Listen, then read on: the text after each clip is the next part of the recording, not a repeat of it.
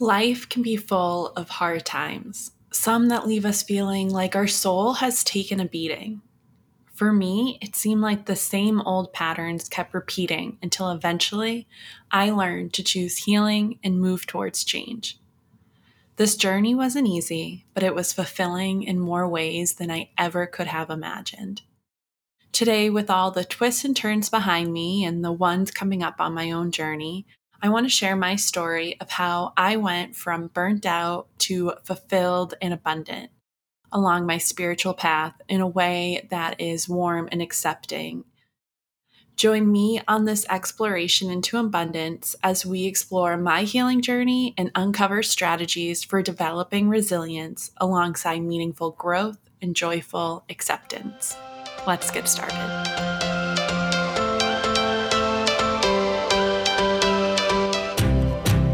Welcome to Embracing Your Energy, a spiritual podcast for women who are ready to break free from the limits they've set for themselves.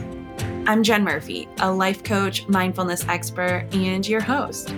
I'm here to guide you on a journey of self discovery and transformation. On this podcast, we'll be diving into visualizing your possibilities, reprogramming your subconscious, and manifesting your desires. We'll be discussing practical tips and techniques to help you tap into your intuition, increase your self worth, and create the life you've always dreamed of. This podcast is for the woman who wants to create a life that aligns with her values, passions, and purpose. So, whether you're feeling stuck, lost, or just ready for a change, you're in the right place. Remember, you are worthy, you are capable, and you have the power to manifest your wildest dreams. So get ready to let go of limiting beliefs, make some much needed mindset shifts, and finally manifest abundance and success. Let's start embracing your energy.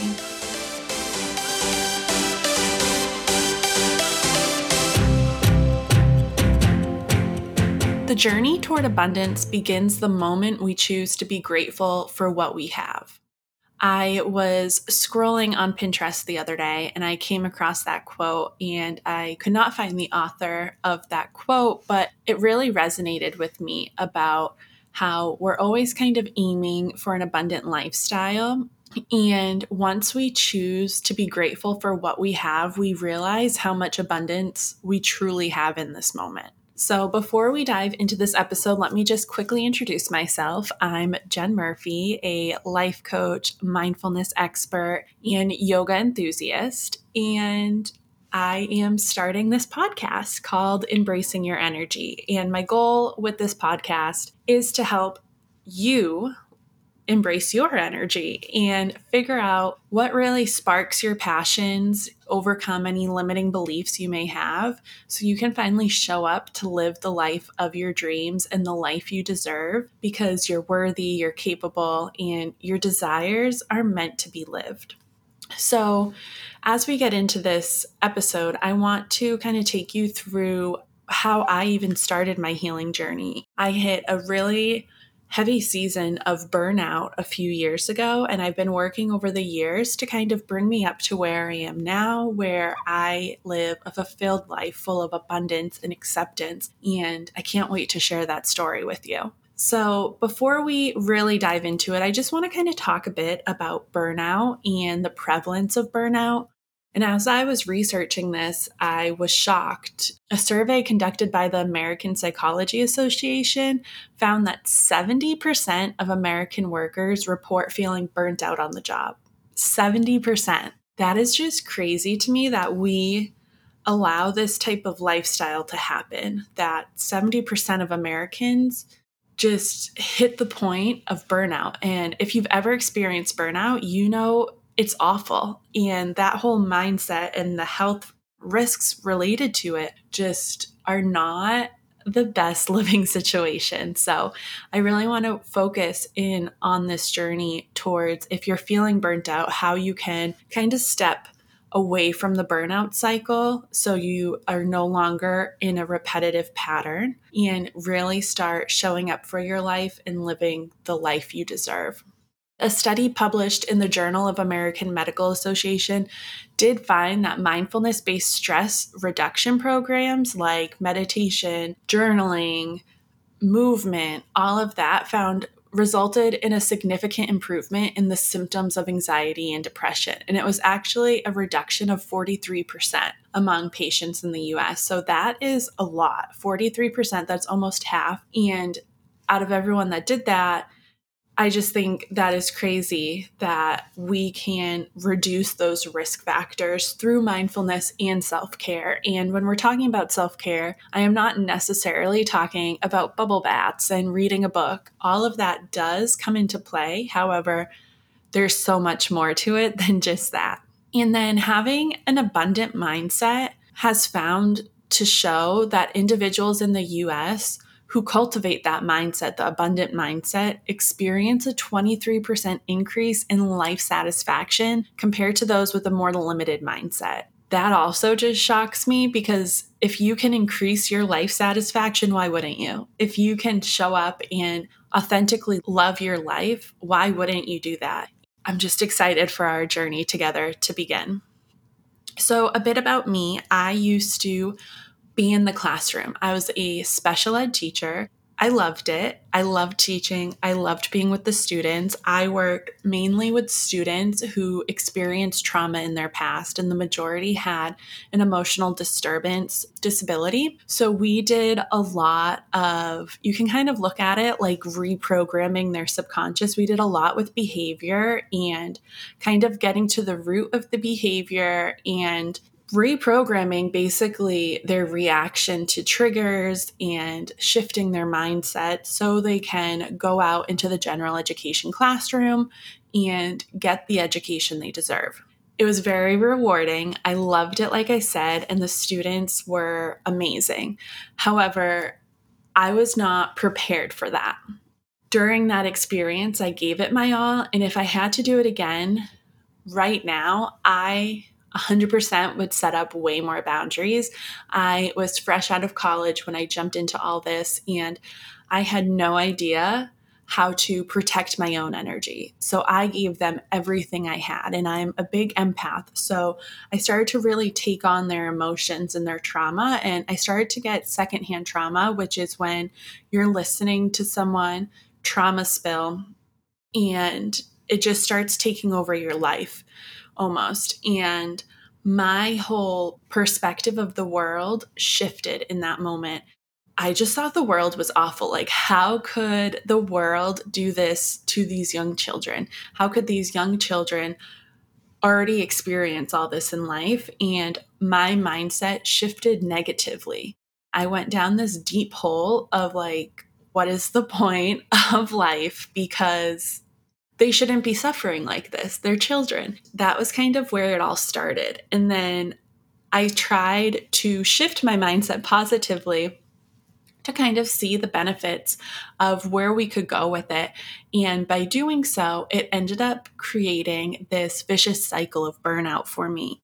I started to feel emotionally exhausted. I would walk into work drained, overwhelmed, and I couldn't even cope with what the students were saying anymore as much as I loved that the students trusted me and would open up to me, looking back, I was not in the correct mindset to be supporting them in that way. And I didn't have a counseling background to even know exactly what to say. It was almost like they were spilling their traumas, whether it was from abuse or anything else, or if they were currently having suicidal thoughts. And I just talked to them with no background on how to actually approach this topic. And I'm not saying I did more harm than good. It definitely was helpful for them to have a supportive person in their life and someone they could come to. A lot of times, students would come into my room before school even started, and it was almost like word vomit. They would just spill everything. And we called it trauma spilling a lot when it would just be like, blah, blah, blah, and everything would come out of them. And with that, it started making me feel detached from my own work because I saw the importance of how much support they needed emotionally that I didn't understand why they even needed education in that point. And even to right now, I do think that is a big issue we have is we need to help these students kind of make the shifts themselves so they can accept the knowledge we're teaching them because when they are in that state of mind when they sit in class it is in one ear out the next and then they're just the majority of time failing their classes and everyone's like why are they failing get over it and it's like if you experienced this you would also have a very hard time at work so I do think that started to happen, and I started to no longer get along with my coworkers. I just kind of shut myself out in my room. Whenever I would walk into the teacher's room, immediately people would come around and be like, Oh, can you not send so and so to my class today? Like, I just can't deal with them. A lot viewed me as the quote unquote behavior room, and I absolutely hated that because my students were not behavior kids. My students were children who experienced traumatic events in their life and who were doing the best they could to cope while their brain was not even fully developed. It just started to create this shift and divide, and I no longer felt like I could connect to anyone at my school administration was not supportive. They just told me the kids need to get over it. And I was like, uh uh-uh, uh like this is not gonna happen. They can't just flip a switch and get over it. Again, I think if I had the proper training behind it, it could have been a bit different. And also, if I was able to set up my boundaries of not just taking it so personally, it would have supported them and supported me all at the same time. And with all of that happening, I used to be super proud of my accomplishments and always wanted to be number one. And that's a whole different limiting belief that I felt I needed and a whole mindset shift I have taken since then. But during that point, I felt like I was not achieving anything. Anytime I finally thought we got over a hurdle with the student, another one came out.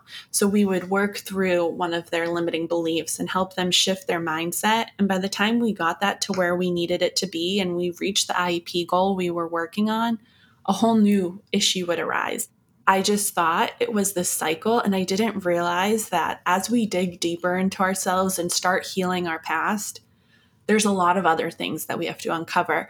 And we have about 60,000 thoughts a day, and the majority of them aren't even conscious. So they are just running on autopilot. And that was happening with these students. They had so many things running on autopilot from their past and experiences they encountered. And I thought by just fixing one, it would fix them all. And I have learned that it is an ongoing journey we are always on and we're always working towards fixing it. But I also have learned it doesn't mean we have to always be healing every single moment.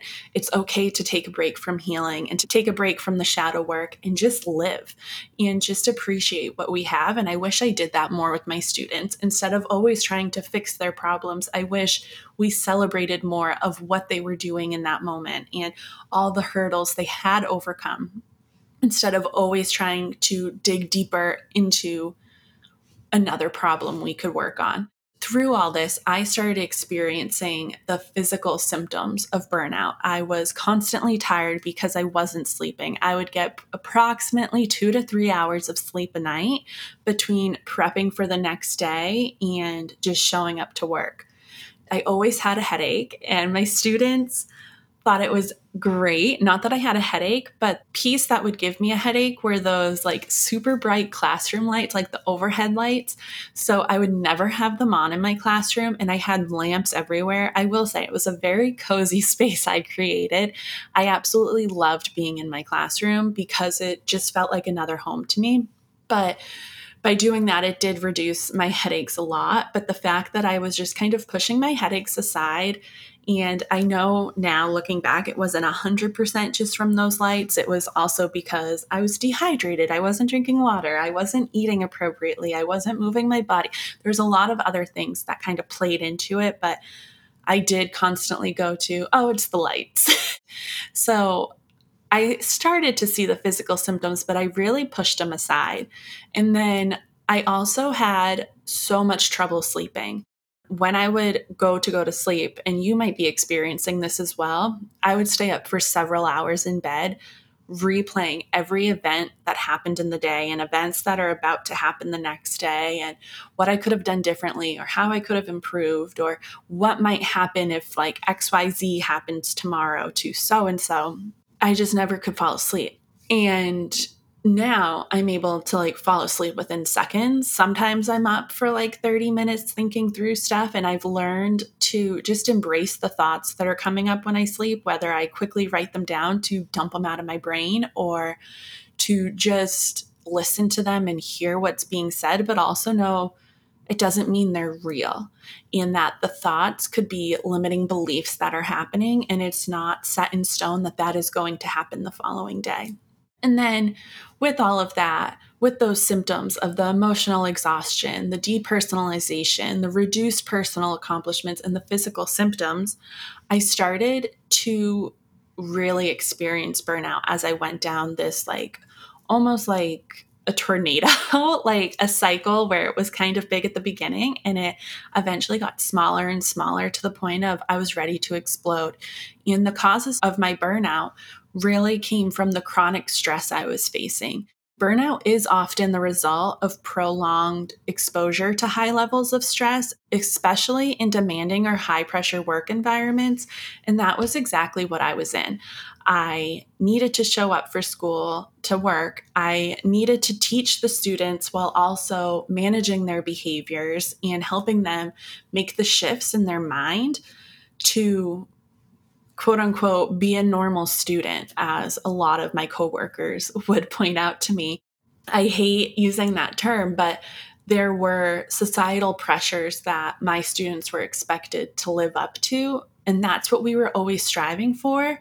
And instead of looking at them and seeing their whole entire path and all the little stepping stones to get them to that point, we just thought we could get within a year to that point and it was 100% unrealistic and i didn't have the resources or the funding or the time to even make that happen and so a lot of stress started to come on me and i started to get all the resources from my students using the paycheck i was getting over 50% of my paycheck went back into my classroom I would go to work. I'd arrive. I had an hour long commute. I would arrive by 6 a.m. and I would leave by 5 or 6 p.m. And then I would get home around six or seven and I would prep for the next day. A lot of times people kind of miss this piece of teaching. They assume, oh, you get summers off, you work only from like, you get out super early and all that. And a lot miss that it's almost like you're hosting a meeting all day long. So they removed my prep periods because my students' behaviors were too out of control. So I got put as the babysitter as my prep periods. And that was literally how it was explained to me that it was like a study hall where I just babysit them and could get my prep work done. But the majority of time during those classes, the students, that's when all the trauma spills would come out. And it was very difficult for me to be like, excuse me, stop talking. It's my prep when they're talking about all these things that had happened in their life and they needed support and they needed someone to listen to them and they needed to be seen and validated that their feelings were real.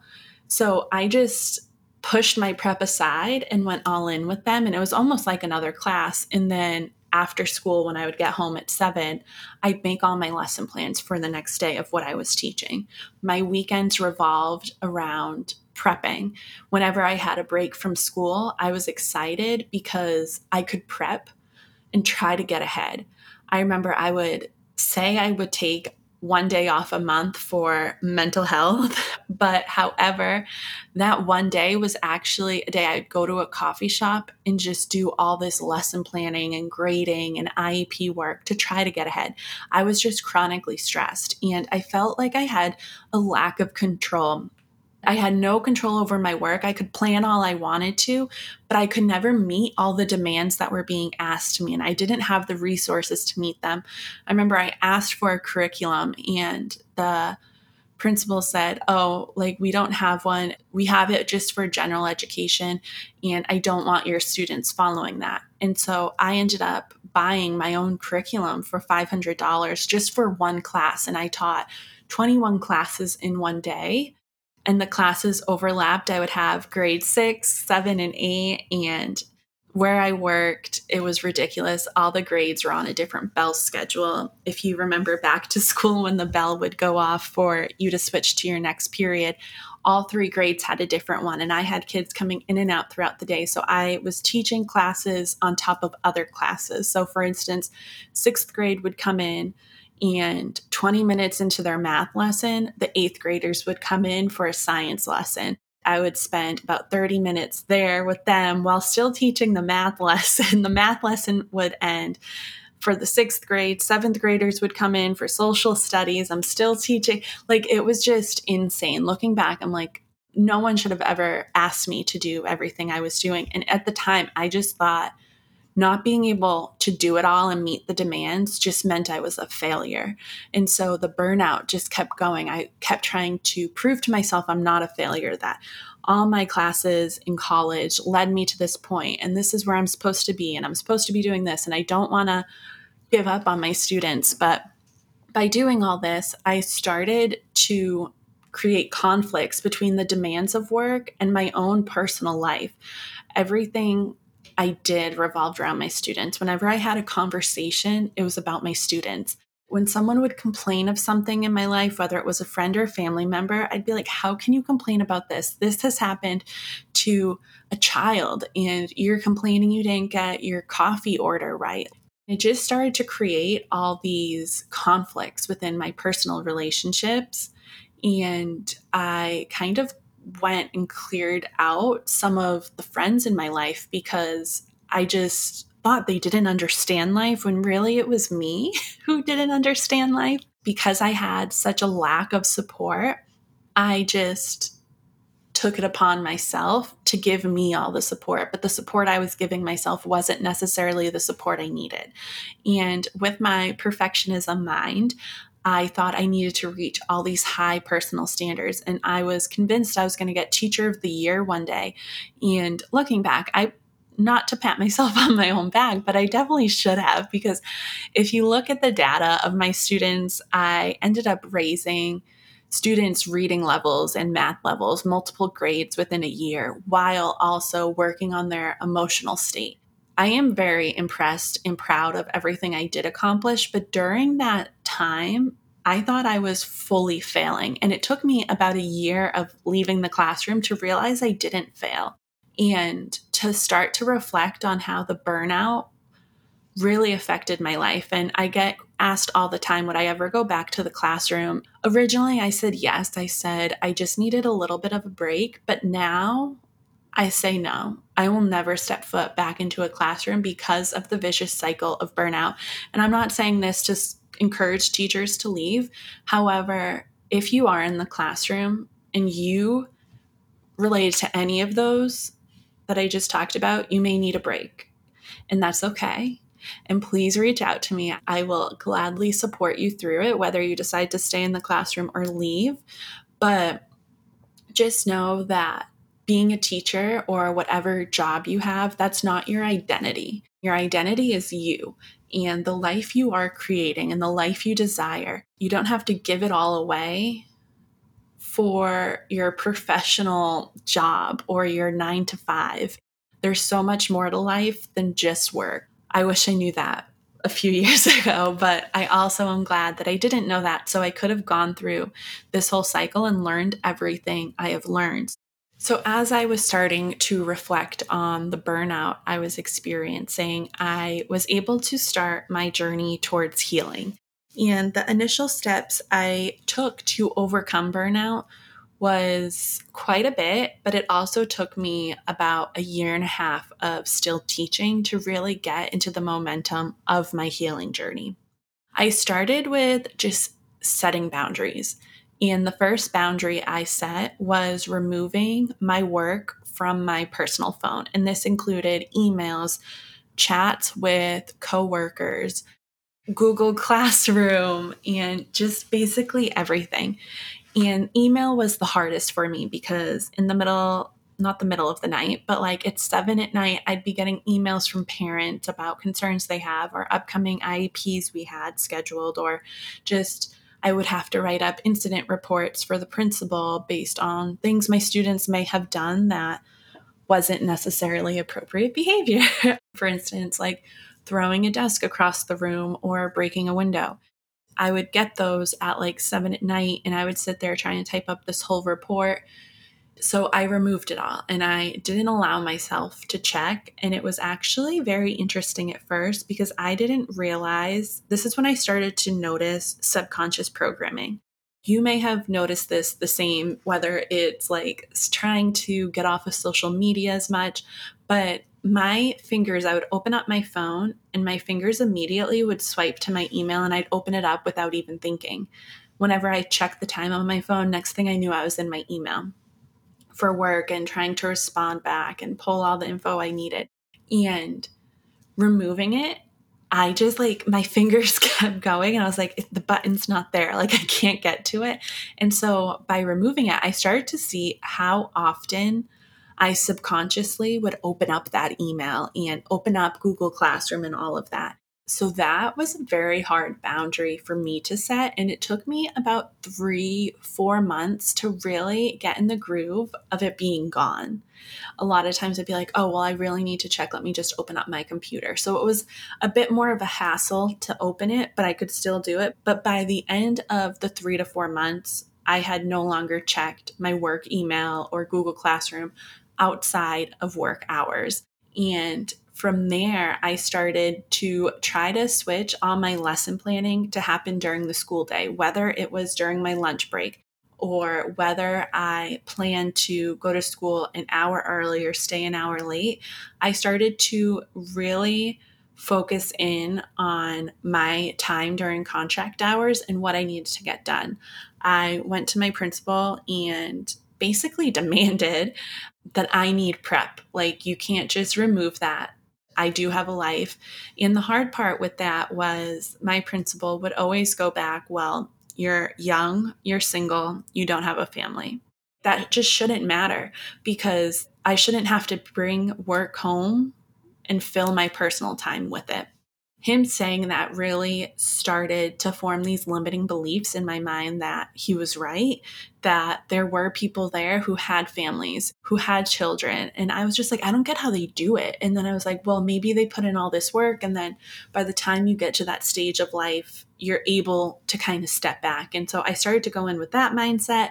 And luckily, I started to shift it by going for a walk every day I got home from work. So I forced myself to only stay after school for an hour. So school ended at 2. I normally wasn't leaving.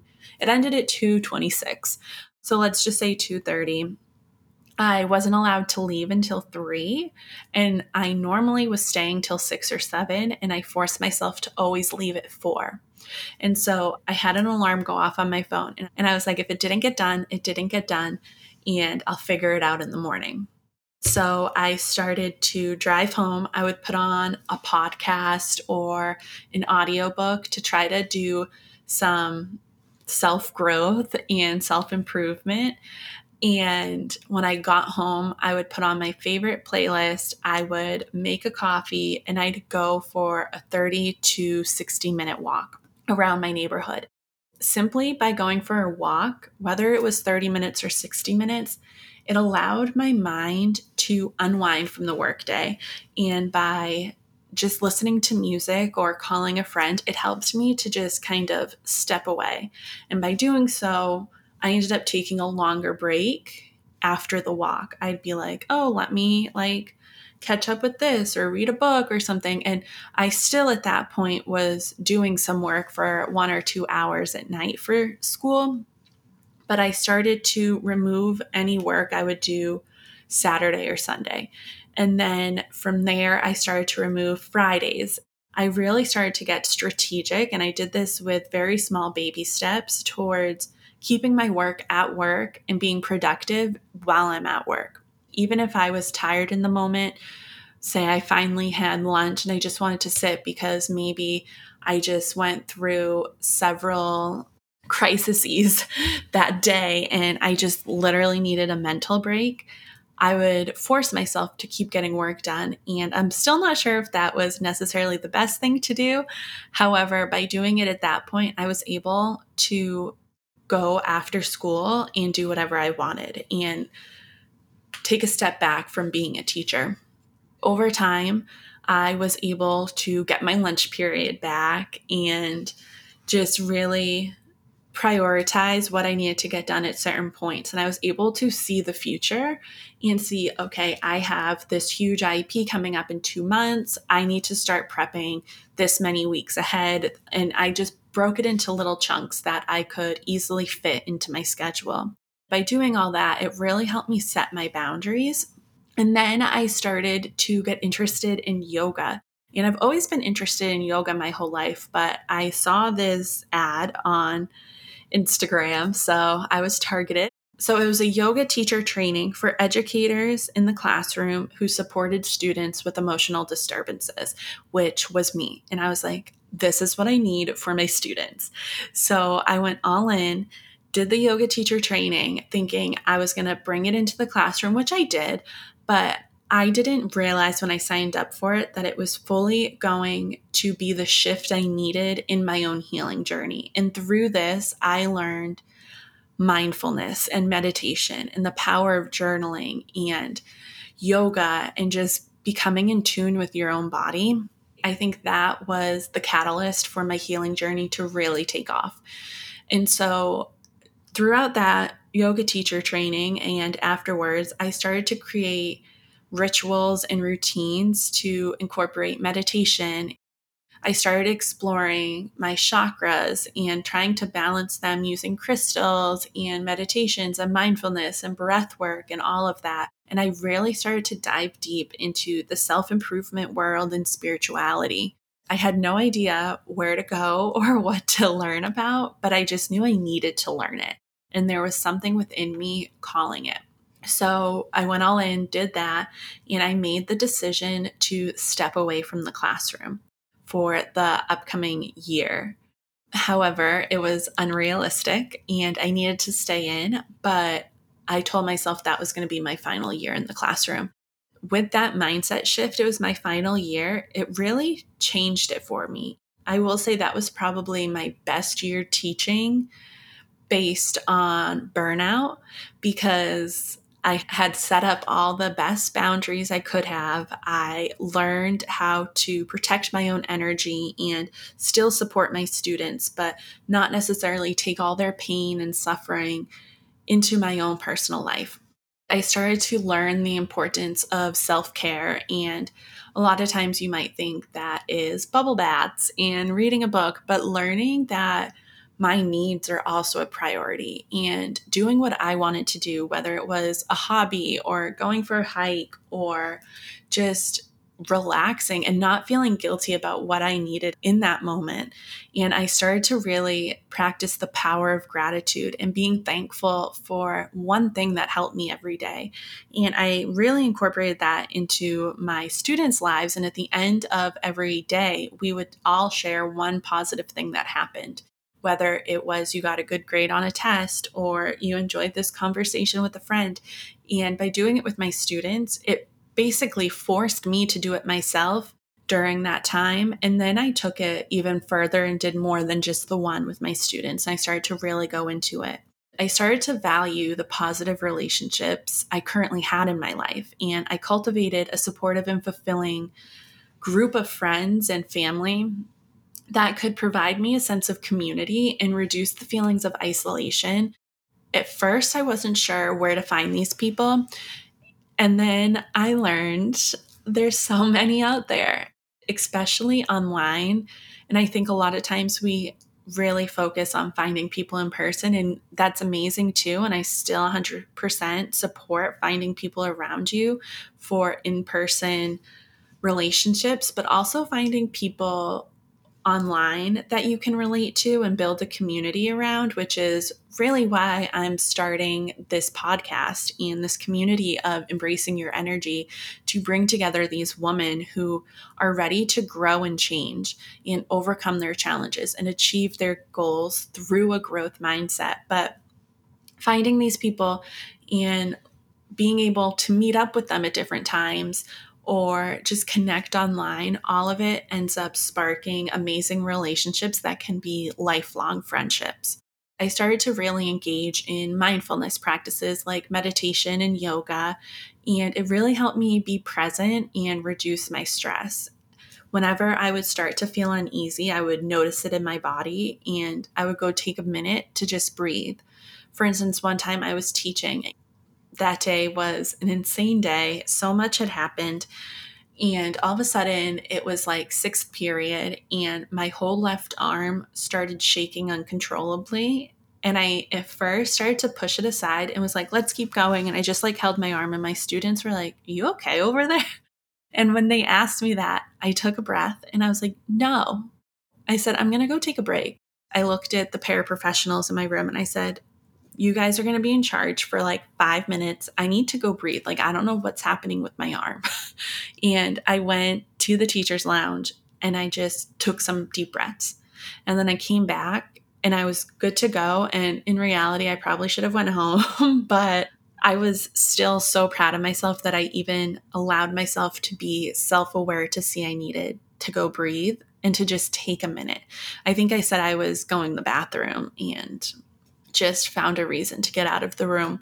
But that really helped me realize that my students are learning from my example and not just from what I'm teaching them. When they see my arm shaking, they are seeing that I'm stressed, I'm overworked, and being like, okay, I need to take a minute and I need to regulate myself really sparked this whole movement within my classroom of my students starting to become more self aware instead of me constantly telling them what was happening to them. And they were able to be like, okay, Miss Murphy, I need a break. I'd be like, okay, go take a break and come back when you need. And it was so much different than just like me telling them to take a break and them not understanding why they needed a break. So, yeah, all of that ended up really benefiting myself and them.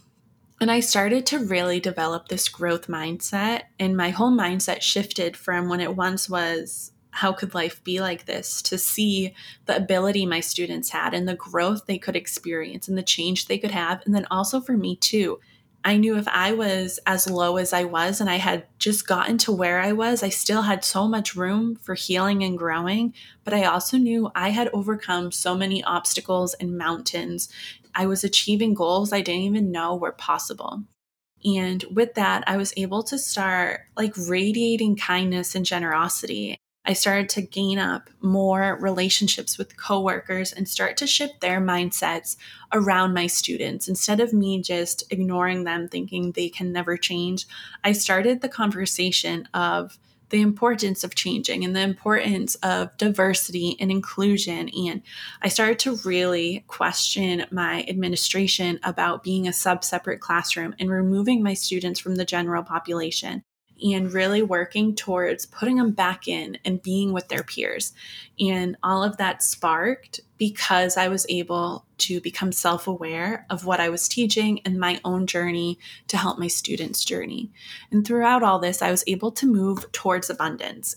I remember at first when I started, I wasn't really sure what abundance meant. I just thought it meant money. And of course, everyone wants money, but I started to learn there's several different types of abundance. There's material abundance, so like money, food, shelter, clothing, and it's about having the physical resource. But there's also time abundance, which is having time to pursue your own interests, your hobbies, or spend time with loved ones and family. And this was one I really started to gain and I didn't expect it and I didn't even know it was a thing until it started happening.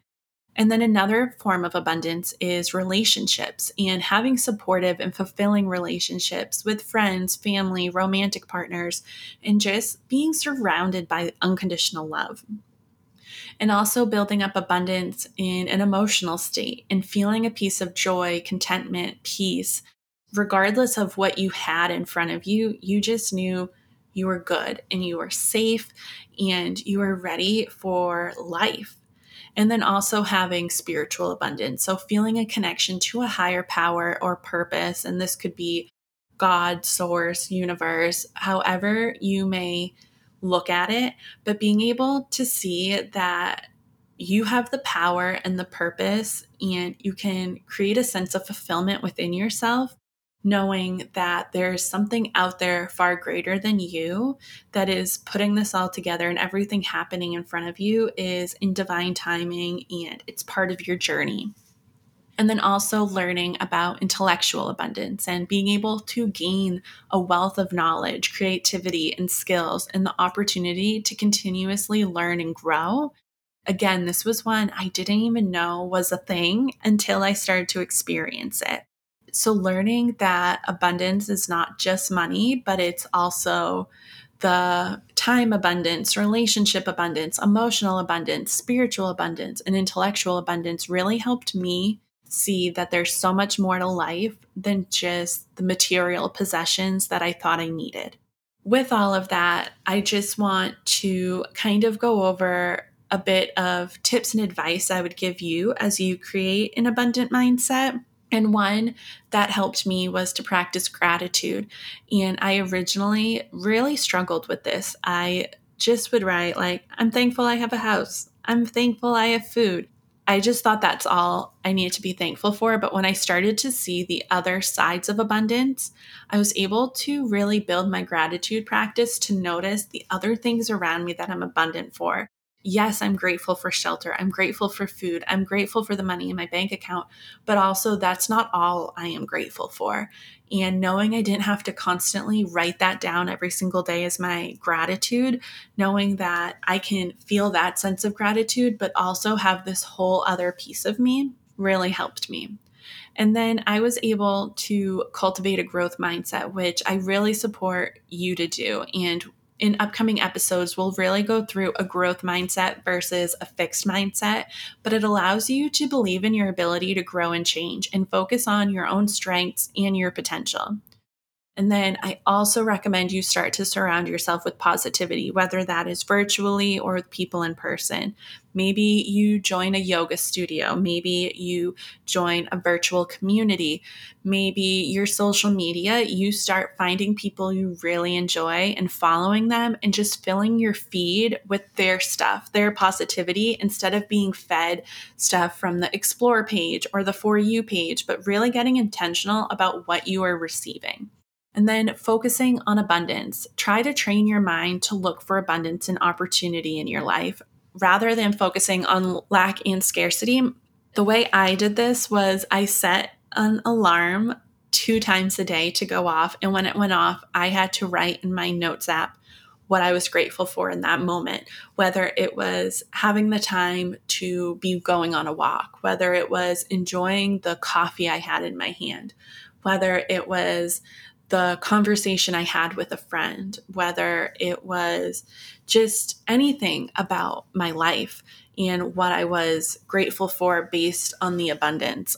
And then also, I recommend setting goals and working towards them.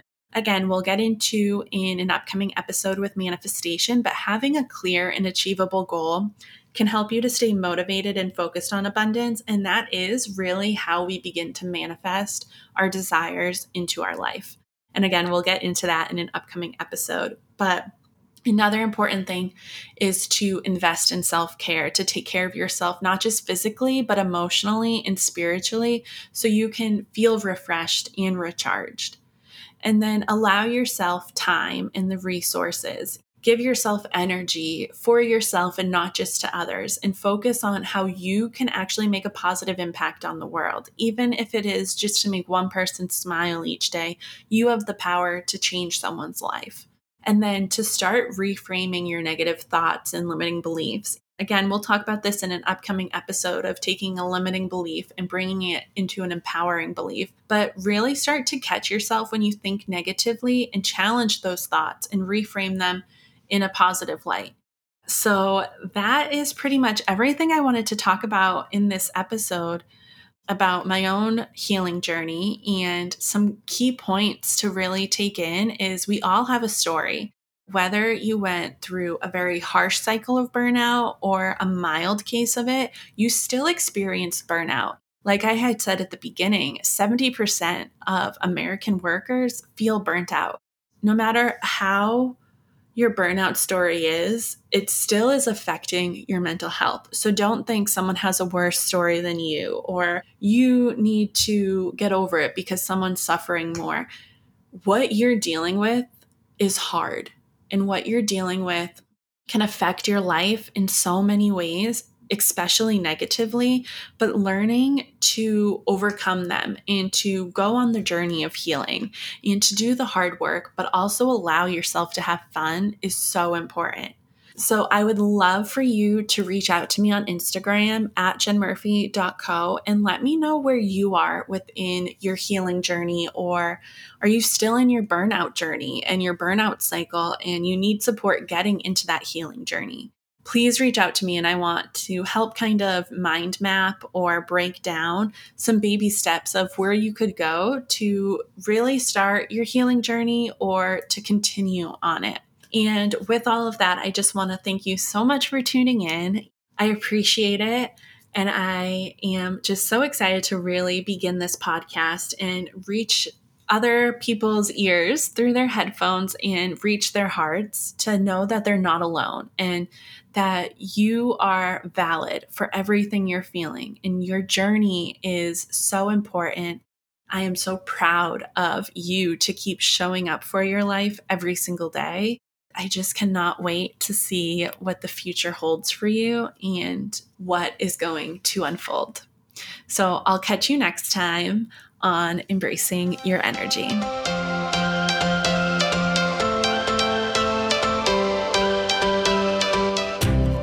That's a wrap for today's episode of Embracing Your Energy. I hope you found today's topic helpful and inspiring on your journey towards self discovery and manifestation.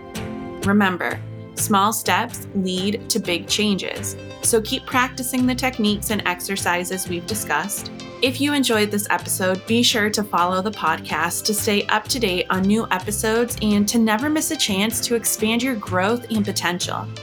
And if you feel like this podcast is resonating with you and you would like to support it, please rate and review the podcast. It helps other people find it.